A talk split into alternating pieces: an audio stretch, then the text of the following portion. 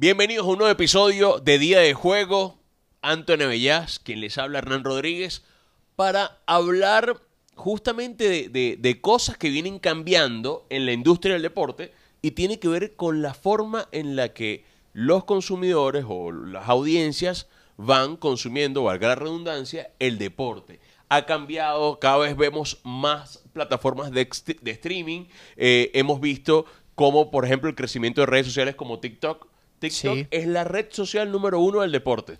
Porque donde están los highlights, donde la gente hace contenido y de una u otra manera el crecimiento de TikTok con el campo del deporte ha sido la, la- la más interesante. Pero, pero nosotros hemos venido hablando de esto muchas veces fuera del aire, fuera de, de- de- de- de estos espacios y quisimos traer el tema para conversarlo con ustedes. Sí, totalmente, porque no solo nos parece pertinente, sino que ya es una realidad, tal vez la estamos viviendo en tiempo real, en tiempo presente, pero no por eso debemos dejar de analizarla. Yo creo que como tú decías, Hernán, eh, áreas que parecían antagónicas entre sí, como el deporte profesional y los videojuegos, pareciera que poco a poco se van amalgamando, se van fusionando y creo también que es súper interesante evaluar cómo las nuevas generaciones están procesando eventos deportivos en vivo. Como ustedes saben, bueno, Hernán como narrador y yo como comentarista y, y personas que se dedican al periodismo deportivo en general en todas sus facetas, nosotros inevitablemente estamos dentro del ámbito del consumo y de la generación de contenido deportivo y nos interesa un montón este tema, ¿no? Porque nos obliga como perfiles difusores de información a adaptarnos a estas nuevas audiencias. Pero ¿no? tú has cambiado la manera de consumir el deporte. No, Yo le he cambiado. de- bueno, de consumirlo sí le he cambiado un poco, pero me ha costado más bien del otro lado, desde la otra perspectiva, tal vez cambiar un poco mi estilo, porque hay quien pueda defender que ahora hay que ser tal vez un poco más informal, Mm. tal vez no tan apegado a la rigidez de- del ámbito periodístico, a la rigurosidad del tratamiento de la información y todas esas cosas, porque eh, tan sencillo como suena, las nuevas generaciones no le dan tanta importancia porque no está tan relacionado al entretenimiento, les aburre un poco más esa rigurosidad, tal vez ese análisis profundo, denso y necesitan que eso venga acompañado de humor, que venga acompañado de imágenes, que venga acompañado tal vez de reacciones, Otro de vocabulario. emocionalidad, un vocabulario correcto, mucho más sencillo, mucho más actualizado, juvenil, si se quiere incluso, y es un reto para todos los involucrados. Incluso hasta vulgar. Porque hemos visto Sí, que, puede ser. que a veces la, la vulgaridad se utiliza como un camino muy corto para ser más popular. Lo Y que creo yo, es por que- ejemplo, no estoy de acuerdo. Pero ojo, te, te preguntaba la manera de consumir el deporte porque cuando nosotros vamos a narrar un partido que estamos transmitiendo, evidentemente consumes el juego completo. pero, pero- porque lo estás trabajando y amerita toda tu atención. O si, por ejemplo, eh, estoy mañana en la casa preparando una transmisión, yo tengo que ver el juego completo de tal equipo. Pero pasa mucho, a mí me está pasando. Ajá, pero por ocio, si ves a cualquier equipo, si ves un Real Madrid-Barcelona, por decirte un partido importante, o de la Champions, y no tienes nada que ver con los equipos que están en juego, no los tienes que trabajar, no trabajas el torneo y por ende no lo tienes que ver con ojos periodísticos, yo no le presto la atención que tal vez hace cinco No. años le prestaba al fútbol. Claro, por pero es que No aguanto los 90 minutos viendo el televisor sin de repente... ¿Sabes por qué? hacer, Por esto. Bueno, viendo Por el las teléfono, pantallas, por- ujú. o complementando lo que yo estoy viendo en el partido con análisis de terceros a través de las redes sociales y creo que el fanático común y lo y lo Pero tú no incluso, cocinas, tú no friegas, por ejemplo. en pleno juego no O sea, puede pasar que tú estés cocinando y a mí me pasa a veces que, puedo, que estar redactando un correo, por ejemplo, eh, que es una de las... Hay un informe de Nielsen de, acerca de esto, un estudio, donde dice que la gente mm, ya no consume el juego completo. Por eso, porque, Porque dejó está de ser un otras ritual, tareas. Dejó de ser un ritual. El artículo que te mencionaba, que los dos lo leímos, hablaba de que tal vez eh, la generación anterior, nuestros papás o nuestros abuelos, se sentaban en el sofá los domingos, por decirlo de manera simbólica, a ver a su equipo. Y era como un ritual. Eran 90 minutos en donde no pasaba más nada, nadie se podía atravesar delante del televisor, no se atendían llamadas, no había conversaciones, se veía el juego. Hoy en día eso es hasta utópico, eso no es así. Hay toda una serie de estímulos circundantes que te complementan la experiencia. Lejos de distraerte, es lo que le llama la atención hoy en día a la gente para eh, mantener su atención fija en ese partido, sea el deporte que sea. Yo hablaba con amigos y me decían, por ejemplo, cuando yo escucho jugada de peligro o que hay un gol, es ahí cuando levanto la vista y veo el televisor a ver qué pasó Claro. o, o- o solamente para disfrutar de la repetición del gol. que incluso, te digo, los highlights, es decir, las repeticiones de los mejores momentos de cada, de cada juego, es más consumido que el propio juego en sí. Claro, pero eh, eh, parece un dilema y suena hasta contradictorio porque también desde el punto de vista de nuestro lado de la moneda, y vuelvo a lo mismo, nosotros siempre hemos pensado recientemente que hablar de resultados o de highlights cuando el partido ya sucedió pierde relevancia Mm. porque ahora con la inmediatez de las redes sociales y las aplicaciones de resultados, si hablas 12 horas después de cómo quedó el partido Real Madrid-Barcelona, No ya todo el mundo lo sabe. Pero si le agregas el elemento audiovisual que involucre más sentidos, que atraiga más la atención de la gente, sigue teniendo vigencia. Sí se consume. Y como te digo, si le metes humor, si de repente hay un elemento intermedio entre el contenido y tú como consumidor, es decir, un influencer o un embajador de marca o alguien que lo procesa de alguna manera adaptado a su estilo y tú te sientes identificado con esa persona, tiene aún más éxito, ¿no? Entonces yo creo que por ahí podemos Sí, sobrevivir. Ojo, también el tema de cambió la manera en la que consumimos un montón de cosas, las series, las películas. Antes nosotros teníamos que estar pegados al televisor para el estreno de un capítulo mm, de cualquier serie. Ahora no, ahora tú te metes en cualquier aplicación y de una vez tú decides cuándo lo quieres ver, cómo lo quieres ver, si lo quieres pausar, si quieres retroceder, si quieres ir eh, al, al ver la temporada completa en un solo día, ya lo puedes pero hacer. Fíjate que Netflix ha hecho estudios en eso y he leído artículos en donde se han dado cuenta que al tener toda la temporada o toda la serie disponible, no logran granear la presencia de la gente en la aplicación y prefieren entonces hacerlo como está sucediendo en HBO, por ejemplo, con The Last of Us o como pasaba con Game of Thrones, que Claro. salía todos los domingos. Uno semanal. Te lo van graneando para de cierta manera forzarte a que tú vuelvas a la aplicación como mínimo una vez por semana. Y que, te y que pagues mensualmente la, la suscripción. Claro, eh, inevitablemente te va a hacer a la larga que pagues más meses de suscripción, porque si quieres ver la serie que te enganchó, la consumes en menos tiempo. Un adolescente promedio que está en vacaciones de su colegio o de su universidad, si le gustó Breaking Bad, por ejemplo, que ya existe, ya está toda completa en muchos lugares, si de verdad se aboca a verla, yo te diría, y capaz me quede corto, en una semana la ve completa. Lo que no ha cambiado es el, el tema de las preferencias en el consumo del deporte. Por ejemplo, estaba leyendo un estudio, la generación Z Sí. eh, prefiere en este orden deporte, música y arte. El arte le llaman entretenimiento, es decir, las series y las películas. Sí, sin la subjetividad que ustedes pueden interpretar de lo que significa arte o no, o el valor real que tenga para la Tal humanidad, cual. ¿no? Y el caso de los millennials es deporte, gaming y luego el arte. Entonces, sí. el deporte sigue siendo lo, lo que más consumen, lo que más se consume en el mundo. Incluso en televisión abierta. porque Incluso en aunque televisión abierta. la edad promedio del consumidor de televisión sigue aumentando, la edad promedio de quienes ven deporte es menor a esa primera edad promedio. Y es una buena noticia, repito, para la industria de la que nosotros vivimos y en la que nos desenvolvemos, porque la gente joven sigue estando muy interesada en el deporte y sobre todo en el vínculo emocional tan fácil de crear que existe allí, ¿no? Como nicho, como oportunidad, el deporte es pasión, el deporte es épica, el deporte son roles modélicos de muchísimos atletas de primerísimo nivel y que además transmite valores muy importantes, ¿no? Entonces yo creo que eso va a ser algo infinito que si se maneja de esta manera va a perdurar para siempre en la humanidad, creería yo también. Ahora la pregunta es, ¿cómo el deporte hará para cada día volverse más atractivo a las nuevas audiencias y que lo sigan consumiendo? Ajá, te tengo un elemento para pensar. ¿Cuál? La Kings League. Ah, pero creo que deberíamos hacer una pausa, ¿no? ¿Tú Antes de crees? eso. ¿O Toca el entretiempo. Bueno, vamos para el entretiempo. Hacemos el entretiempo. Al regreso hablamos de la Kings League que pareciera el eslabón perdido entre el deporte como lo conocemos hoy y lo que pudiese ser el futuro del consumo para la gente. Ya venimos.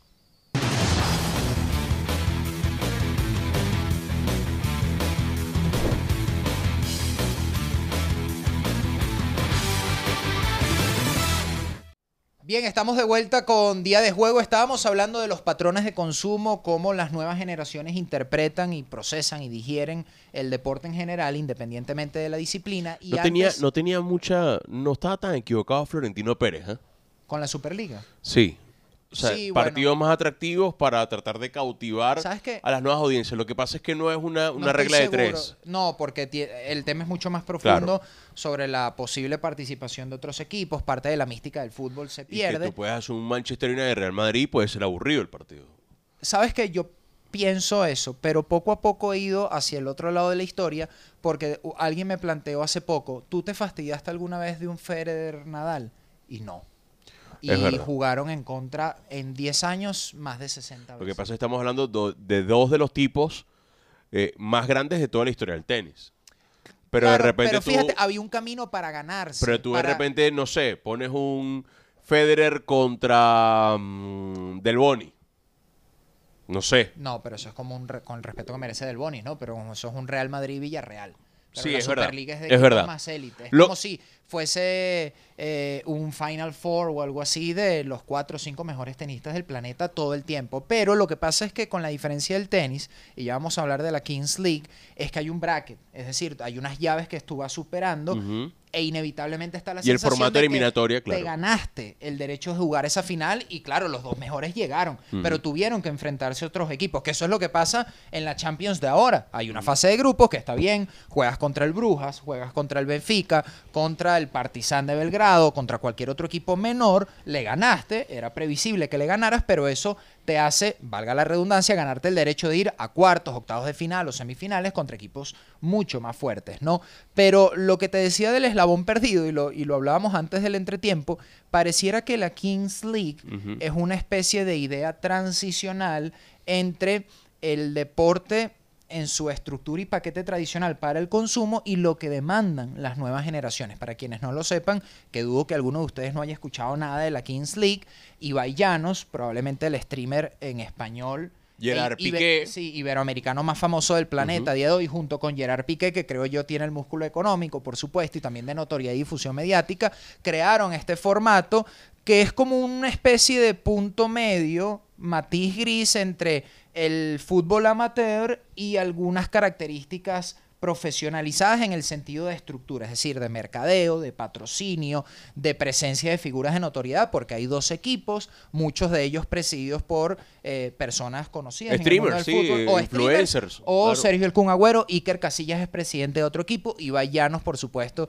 tiene uno de los equipos que creo que se llama Porcinos, de hecho allí juega un venezolano, Gabriel Sichero, ustedes ya lo conocerán y ya habrán escuchado de eso a través de Twitter, sobre todo que Sichero es bastante Es activo. uno de los que más ha capitalizado el tema de su participación en la Kings League. Sí, y Si nos me guste o no, creo por- que ha sido inteligente. desde Sobre todo en las redes sociales, sobre todo en las redes sociales. eh, Más allá de que la gente se lo pueda tomar más o menos en serio, creo que en función de capitalizar esta ola mediática que está sucediendo con la Kings League, Sichero lo ha hecho muy Creo bien. que ningún jugador ha logrado capitalizarlo tanto como Sichero, por ejemplo. No, Eh, porque fíjate que si no sigues el torneo, no sabes quién más participa ahí por ahora. Claro. No, Mira, no te enteras. eh, a ver, ¿cómo funciona? Es eh, fútbol 7, sí, dos sí. equipos, una liga de todos contra todos. de sí. todos contra todos, tienen una particularidad, es que algunas reglas son distintas.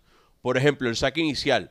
Sueltan una pelota en el medio de la cancha y tienen que salir a toda velocidad los jugadores de ambos equipos para ganar, así como en el futbolín. Eh, Claro, si alguien ha jugado al futbolín es el, el fútbol de mesa. Muy Sí. bien, Andrés, que, que- que hace como que la, El gesto. el, el gesto. Eh, luego Dos tiene tiempos de 20 minutos cada uno, Dos cambios tiempos. ilimitados y además esto es lo que me parece honestamente Lo de las cartas. más interesante, lo de las cartas, porque es lo que te decía como ves que se amalga, es como Magic, quien haya conocido Magic mezclado con el fútbol o, o las cartas de Pokémon o las cartas de Yu-Gi-Oh, la que sea que a ustedes les gusten, pero si tiene ese elemento lúdico, Nunca jugué las cartas de Pokémon. sí existe. Y no te imagino Ay, jugando las cartas de Pokémon. hermano, Pero está bien. Hermano, me encanta Pokémon. Ah, no sabía. Tengo un Pokémon Red guardado de Game Boy Color. Me estás haciendo divagar y eso es peligroso. Pero en fin, rapidito. Ajá. Con los 151 Pokémon, todos ahí. Imagínate. Guardada. Eso mi hijo, si Dios mediante lo tenga, lo va a heredar. Bueno, la carta, por ejemplo, es eh, cada entrenador agarra una carta. Sí. y se la No, guarda. agarra, agarra dos, creo. Y una de las cartas, por ejemplo, es que le robas una de las cartas al, al equipo contrario. Exacto. O te toca, la- sacas la carta y es que el otro equipo tenga durante tres minutos Un o- o- futbolista menos. Un futbolista menos. Sí, correcto. Eh, la otra, una carta puede ser que tiene Do- que durante bajar- dos minutos un gol vale doble. Cosas Exacto. así. A mí me parece espectacular. No lo puedes llevar a corto plazo. al- O sea, yo no me imagino al Real Madrid sacando una carta contra el Osasuna diciendo que ahora el gol vale doble. No tiene sentido. Pero eh, sí creo que apunta hacia la espectacularidad. Y es para llamar la atención de la gente, de las nuevas generaciones. No, y de repente tiene un jugador sorpresa que puede llegar a un jugador profesional. Ya lo vimos que. ¿Cómo se llama? eh, es- Enigma. Enigma. Enigma, el que fue un- era un jugador profesional que estuvo ahí, nadie sabe quién es, pero jugó un partido Y fíjate la influencia que el Deportivo de La Guaira presentó a Daniel Sayomo de esa manera. con el Joker. Con el Joker, una máscara y todo el tema de, bueno, de dejar ahí como...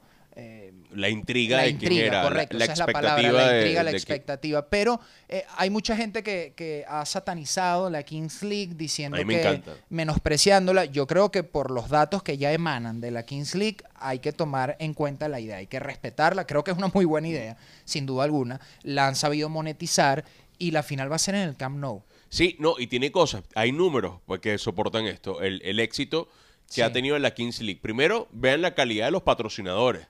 Eh, Adidas es uno. eh, ahí, Casio no, ¿no? eh, está el modelo de carro, Cupra, por ejemplo. No sé si Casio, pero hay, hay distintos patrocinadores de, de, mucha, de mucha importancia que se han unido al tema de la Kings League. Y tiene algo que es que en audiencia ha logrado superar los números de la Liga Española, que estamos hablando de una de las cosas más tradicionales del mundo, eh, la Ligue 1 de Francia y otras ligas importantes. Millones Entonces, de personas, o sea, literalmente Te voy a millones, decir- la palabra la ven por Twitch de forma gratuita, al menos por ahora es así. El día, había un día que se estaba jugando, creo que la final de la, eh, estaba jugándose un Real Madrid-Barcelona, un domingo, y yo recuerdo que El me último metí, que hubo en la liga. me metí, exactamente, me metí justo ahí a ver cómo iba la cosa, y tienen más de un millón de personas conectadas.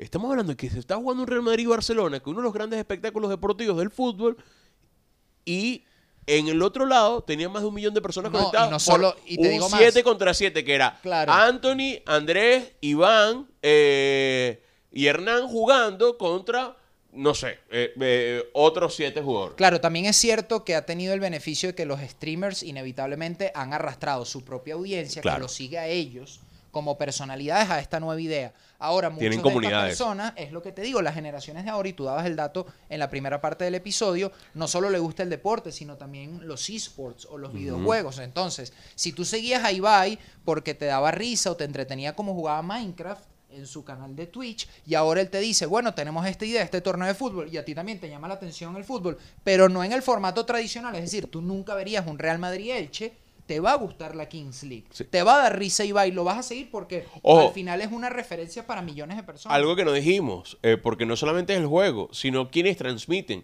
Hay un Twitch oficial de la Kings League y adicional a eso hay eh, como circuitos, como tener los Sí. circuitos radiales de cada un uno. acuerdo con los presidentes de cada equipo. Entonces los presidentes ellos- transmiten. Ellos en su cuenta personal, para darle potencia y fuerza a la idea, es lógico, están en la obligación en el acuerdo entre todas las partes de que cuando su equipo juega, ellos en su cuenta personal, aprovechando las millones de personas que sea que lo sigan, hacen también en el streaming del partido. Tiene mucho atractivo la Kings League, pero como te decía, me parece un elemento muy interesante desde el punto de vista transicional para irnos dando una idea bastante materializada de hacia dónde puede mutar el deporte. No tal vez con esta idea tan radical de las cartas y el componente lúdico de lo que hablamos, pero sí buscar la forma de que un partido que tal vez pueda quedar 0 a 0 durante 90 minutos tenga otros elementos de entretenimiento para Mm. no perder audiencia. Sí, y creo que uno de los mejores ejemplos para eso ha sido la NBA. Creo que es Oh, el, claro. el- el deporte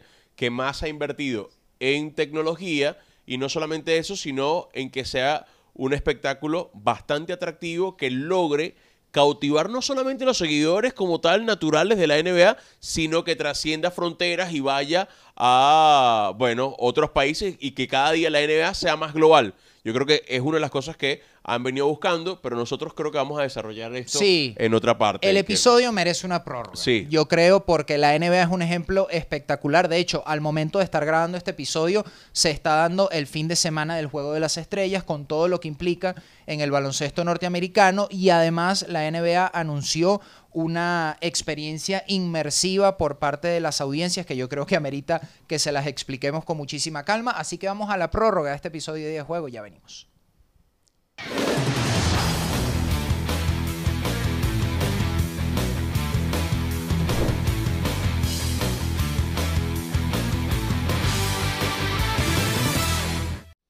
Volvemos, día de juego. Ya hablamos de la Kings League. Ajá. Comenzamos a hablar de la NBA y de cómo yo creo que es el deporte que más invierte en innovar y tener engagement, o sea, conectar con, con, Sí. con las audiencias. Y Yo creo que, que es, el, es el verdadero ejemplo. Eh, Primero, eh, un partido de NBA. Las personas que han ido a un partido de NBA relatan que no hay un deporte que tenga una espectacularidad o un show eh, como es la, no. experiencia de ir a un juego de NBA. Sí, el baloncesto por su propia dinámica favorece este escenario, ¿no? De que sea un espectáculo, es muy, es muy rápido, es vertiginoso, siempre está sucediendo algo en un extremo u otro de, de la cancha, del tabloncillo, en este caso, pero creo que esa intención ejecutiva, si se quiere, de la NBA como institución lo entendieron mucho antes que otros deportes, ¿no? Al principio con David Stern, que es considerado una leyenda dentro de la NBA, fue comisionado de la NBA en los años de Michael Jordan, por ejemplo, y tomando en cuenta la univer- universalización del baloncesto gracias a Michael Jordan y el buen trabajo Que de por David eso, Stern, eh, eh, haciendo un inciso, por eso para mí ya me parece más grande. No, pero, eh, sí. Michael Jordan que LeBron James, pero eso es un capítulo aparte. muy bien, porque si no es como hablar de Sí. Pokémon. Bueno, pero ya lo solté. Pero sí, no, yo estoy de acuerdo contigo. El tema es que universalizar un deporte solo se puede hacer una vez. Entonces también es como injusto con LeBron James que se le juzgue por eso. Ya lo hizo Michael Bueno, Jordan. hay otro ejemplo de Tom Brady, por ejemplo, que universalizó o, o- o- o es el ejemplo más cercano de, universalizar el fútbol americano. Pero volvamos al Ajá, NBA. volvamos al Ah. tema. El tema es que la NBA como producto, como espectáculo, ha sabido venderse muy bien. Ha aprovechado además el envión mediático de grandes estrellas como el propio Michael Jordan, efectivamente, y ahora creo que se mantiene a la vanguardia en ese sentido. En el ámbito local, porque internamente, eh, y Estados Unidos como potencia amerita eso, los deportes de los Estados Unidos que más consumen culturalmente compiten entre sí. Si la NFL tiene más consumo que la NBA, o las grandes ligas que se están quedando atrás, ahora la NBA, y, les hablamos de que este es el fin de semana del Juego de las Estrellas y todo el tema del concurso de triples y las clavadas, sacaron una una experiencia inmersiva en donde el usuario que está viendo el juego en vivo puede escanearse con su teléfono celular a cuerpo completo, 360 grados, y luego en vivo de los jugadores que estén en el tabloncillo, eligen a cuál quieren sustituir y el biotipo, no sé cómo llamarlo en términos digitales y tecnológicos, que el celular grabó. El holograma, por decirlo de alguna forma, sustituye a ese jugador. Con la como- ropa. Correcto. Es como si yo me pusiera en el lugar de Giannis Antetokounmpo en los Milwaukee Bucks y entonces ahora cuando yo hago una, un bloqueo, una tapa... Así la vieja un pan dulce. No, claro. De Yanni. falta- o sea, de una vez falta- llegaste a Yanni. Me falta la cuenta bancaria. Ok, ok. Pero más Ajá. allá de eso, me sentiría, bueno, con las capacidades físicas de Giannis Antetokounmpo y mi cara y mi cuerpo sería el que haga las clavadas, el que recoja los rebotes, el que haga los bloqueos. Me parece muy, muy interesante, sobre todo si lo imaginas con la emocionalidad tan fuerte que puede sentir un fanático real, alguien que siga a los Lakers, por ejemplo, y muera por ser LeBron Tú James. sabes la cantidad de gente que va a grabar la pantalla Claro, de claro. eso para compartirle en sus redes sociales a decir, mira todo lo que hice ayer y estaba vestido de, de sí, de, de- de- de traje o de No, pantalón o te y pongo otro ejemplo. Tú eres seguidor de los Dallas Mavericks. ¿verdad? Ajá. Y yo soy de Los Ángeles Lakers y juegan entre sí. Y nos reunimos y tú en tu pantalla pones a Luka Doncic, ¿verdad? Y Claro. yo soy LeBron James y vemos cuando interfieren entre sí en un juego y eso da eh, pie incluso, bueno, coloquialmente hablando, a que haya chalequeo. A que yo te diga, epa, mira lo que te hice, porque evidentemente no somos atletas de alto rendimiento y vivimos de una manera muy indirecta nuestro sueño o nuestra idealización platónica de lo que hubiese sido Pero, nuestras vidas, ¿no? M- Mira lo de NBA. No solamente invierten en eso, invirtieron en el tema gaming porque junto a Epic Games eh, sacaron el, el- el videojuego de la NBA. Llevan Eh, rato, sí. Claro, llevan rato. Eh, son uno de los primeros en, en el tema de streaming, de apostar por, por las plataformas de streaming. Yo me acuerdo que cuando no existían eh, tanta demanda de, de- de las plataformas, ellos comenzaron con NBA TV y tú podías ver los juegos NBA a través de su app. Creo que Sí. fueron uno de los que mm, han innovado en eso. Entonces, eh, la NBA nos presenta cada año, o bueno, te- me atrevo a decir que, que cada mes nos presenta una innovación y que va siempre enfocado a las audiencias. Sí. Que eso es otra cosa que muchas ligas o muchos deportes no han entendido. El saber conectar con la audiencia y cómo tú tienes como foco principal yo sumar más gente. Porque al sumar más gente me hago un producto mucho más atractivo para las marcas. No solamente me hago un producto mucho más atractivo para las marcas, sino que también evidentemente voy creciendo globalmente. Porque algo Sí, tenido la y NBA es, el crecimiento y hay, global. además actividades complementarias que hoy en día nos parecen normales y estamos habituados a ellas, pero como involucran al fanático o al público en vivo, en el lugar de los hechos, en las actividades entre cuartos o en el medio tiempo. Los ponen a lanzar de tres o a ganarse un dinero o a sortear algo y es una actividad, o, una experiencia de ir al estadio o en este caso al recinto deportivo que yo creo que no se debe Y, subestimar. y una de las cosas que más dicen, ¿cómo engancho con las nuevas generaciones? Dígame si esto del no es una manera de No, enganchar con las nuevas generaciones. De hecho, Adam Silver, el comisionado, lo probó con un señor, eh, en el video lo pueden ver en las redes sociales, un poco mayor, pero yo me imagino a los muchachos jóvenes Claro. mucho más entusiasmados. Los con- niños, con- toda la familia. Imagínate una familia de, de cuatro, de cinco y que sean todos un mismo Un equipo, equipo. en la cancha o que sean dos y dos. Eh, Claro, Oye, Habría que ver si en la misma pantalla pueden estar todos al mismo tiempo. Tal Eso- vez es por dispositivo. bueno, si no les estamos dando la idea, Exacto. señor Adam Silver. Eh. Por favor, la comisión le agradeceríamos si funciona la idea, porque no caería No, mal, yo lo hago por aporte al deporte. Sí. Altruista. Claro. Wow. claro. Muy bien, me encanta. Sí. Eres muy buena gente. Eh, sí. Bien, Mira, en fin, la, la- Eh, Viene la segunda parte eh, de la temporada, además, porque el, el All-Star Game, el All-Star Game marca justamente eso. El mitad de temporada. Aunque no sé exacto en función de los juegos, de los partidos disputados, sí, simbólicamente es el punto medio de la temporada en la NBA, que está muy competitiva. Y aprovechamos para decirles que como está arrancando la segunda parte, pueden ingresar a masterbets365.com y ya hacer sus apuestas absolutas. Así ¿Será? Boston es el favorito. ¿Sabes qué? En muchos lugares la gente se guía por las casas de apuestas para tener una ventajita en sus conversaciones de deportes y decir quién va a ganar en la temporada. Bueno, aprovechen MasterBets, ingresen a esa plataforma y además de tener el dato pueden incluso apostar. Boston, efectivamente, con Jason Tatum a la cabeza que está teniendo un temporadón, es la favorita, paga más 320 y luego Milwaukee con Giannis Antetokounmpo y también los Phoenix Suns están en más 420. Phoenix tiene ahora Kevin Durant después del de los cambios que hubo recientemente, Kevin Durant salió de los Brooklyn Nets, está en los Phoenix Suns, luego vienen los Denver Nuggets de Nikola Jokic, que podría convertirse en el primer centro, en el primer pivot en eh, tener un triple doble de promedio, de averaje en toda la temporada, algo espectacular que no ha sucedido nunca en la NBA. Los Denver Nuggets son el cuarto favorito con más 680 y finalmente Los Ángeles Clippers con más 1000, el equipo de Kawhi Leonard, que es un equipo muy defensivo, muy aguerrido y siempre difícil de derrotar. Así que aprovechen, les estamos dando el dato, pueden ya apostar a quién va a ganar la temporada de la NBA y también cuál va a ser el ganador por conferencia. Hoy Boston es el primero en la conferencia del Este y los Denver Nuggets en la conferencia del Oeste. Ya saben, masterbets365.com. Ya estamos casi cerrando el episodio. Hemos hablado de nuevas maneras de consumir el deporte, de cómo eh, ciertas disciplinas han buscado atraer a, a más gente y no podemos dejar a un lado, aunque ya prácticamente estamos despidiendo, lo que pasa en las grandes ligas con los cambios, ¿no? Eh, es tratar hace rato. de, de cortar o, o de aminorar la duración de los partidos, porque una de las cosas que tiene el béisbol es que en promedio dura de 3 a 4 horas, entonces imagínate tú, cuando el juego se va a extra inning, está la regla panamericana, que es arrancar el inning con un corredor en segunda, y esto evidentemente eh, eh, aumenta la posibilidad de anotar en carrera y por supuesto de darle terminar el juego antes. de terminar el juego antes. Ahora los lanzadores tienen eh, un tiempo específico para generar sus lanzamientos. 15 pero imagínate- segundos, 15 pero- segundos entre pero mira lo lanzamientos. difícil que puede ser.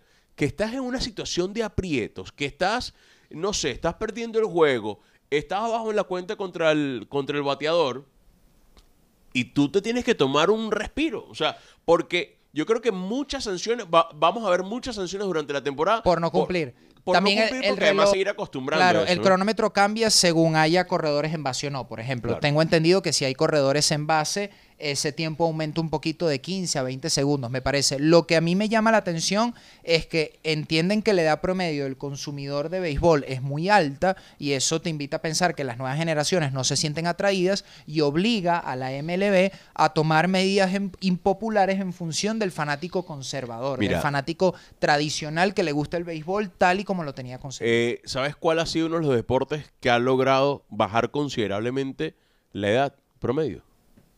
no. La Fórmula 1. Ah, pero gracias a Antes, Netflix. antes la Fórmula 1 era una de, la- De de las disciplinas que tenía el promedio de edad más alto. Hoy por hoy, la Fórmula 1 supera incluso la NBA en Pero promedio de es edad. por Drive to Survive. Claro, por Drive to Survive y otras cosas que hacen en las redes sociales. Las redes sociales es un verdadero ejemplo Sí. de cómo manejarlas en el deporte y, lo hace la Fórmula 1. Puede ser lo que salve y a lo que le permita aferrarse a muchas industrias del deporte para mantenerse vigentes. Miren, nos vamos. Ya tenemos el cronómetro Se de termina este capítulo. Bueno, prórroga. Prácticamente casi llegamos a los No, penales, pero ya sí, no tenemos que ir. Claramente no hubo gol de oro. Nos tomamos todo el tiempo de la prórroga. Gracias a todos por estar aquí con nosotros, por escucharnos, por interactuar. Recuerden, arroba el día de juego en Instagram. Pueden darle al botón de suscribirse para que se enteren y a la campanita cuando publicamos nuevo contenido. Y vamos a estar semana tras semana compartiendo con ustedes y tratando, por supuesto, temas de actualidad y muy interesantes. Chao, salud, se Chao. me cuidan.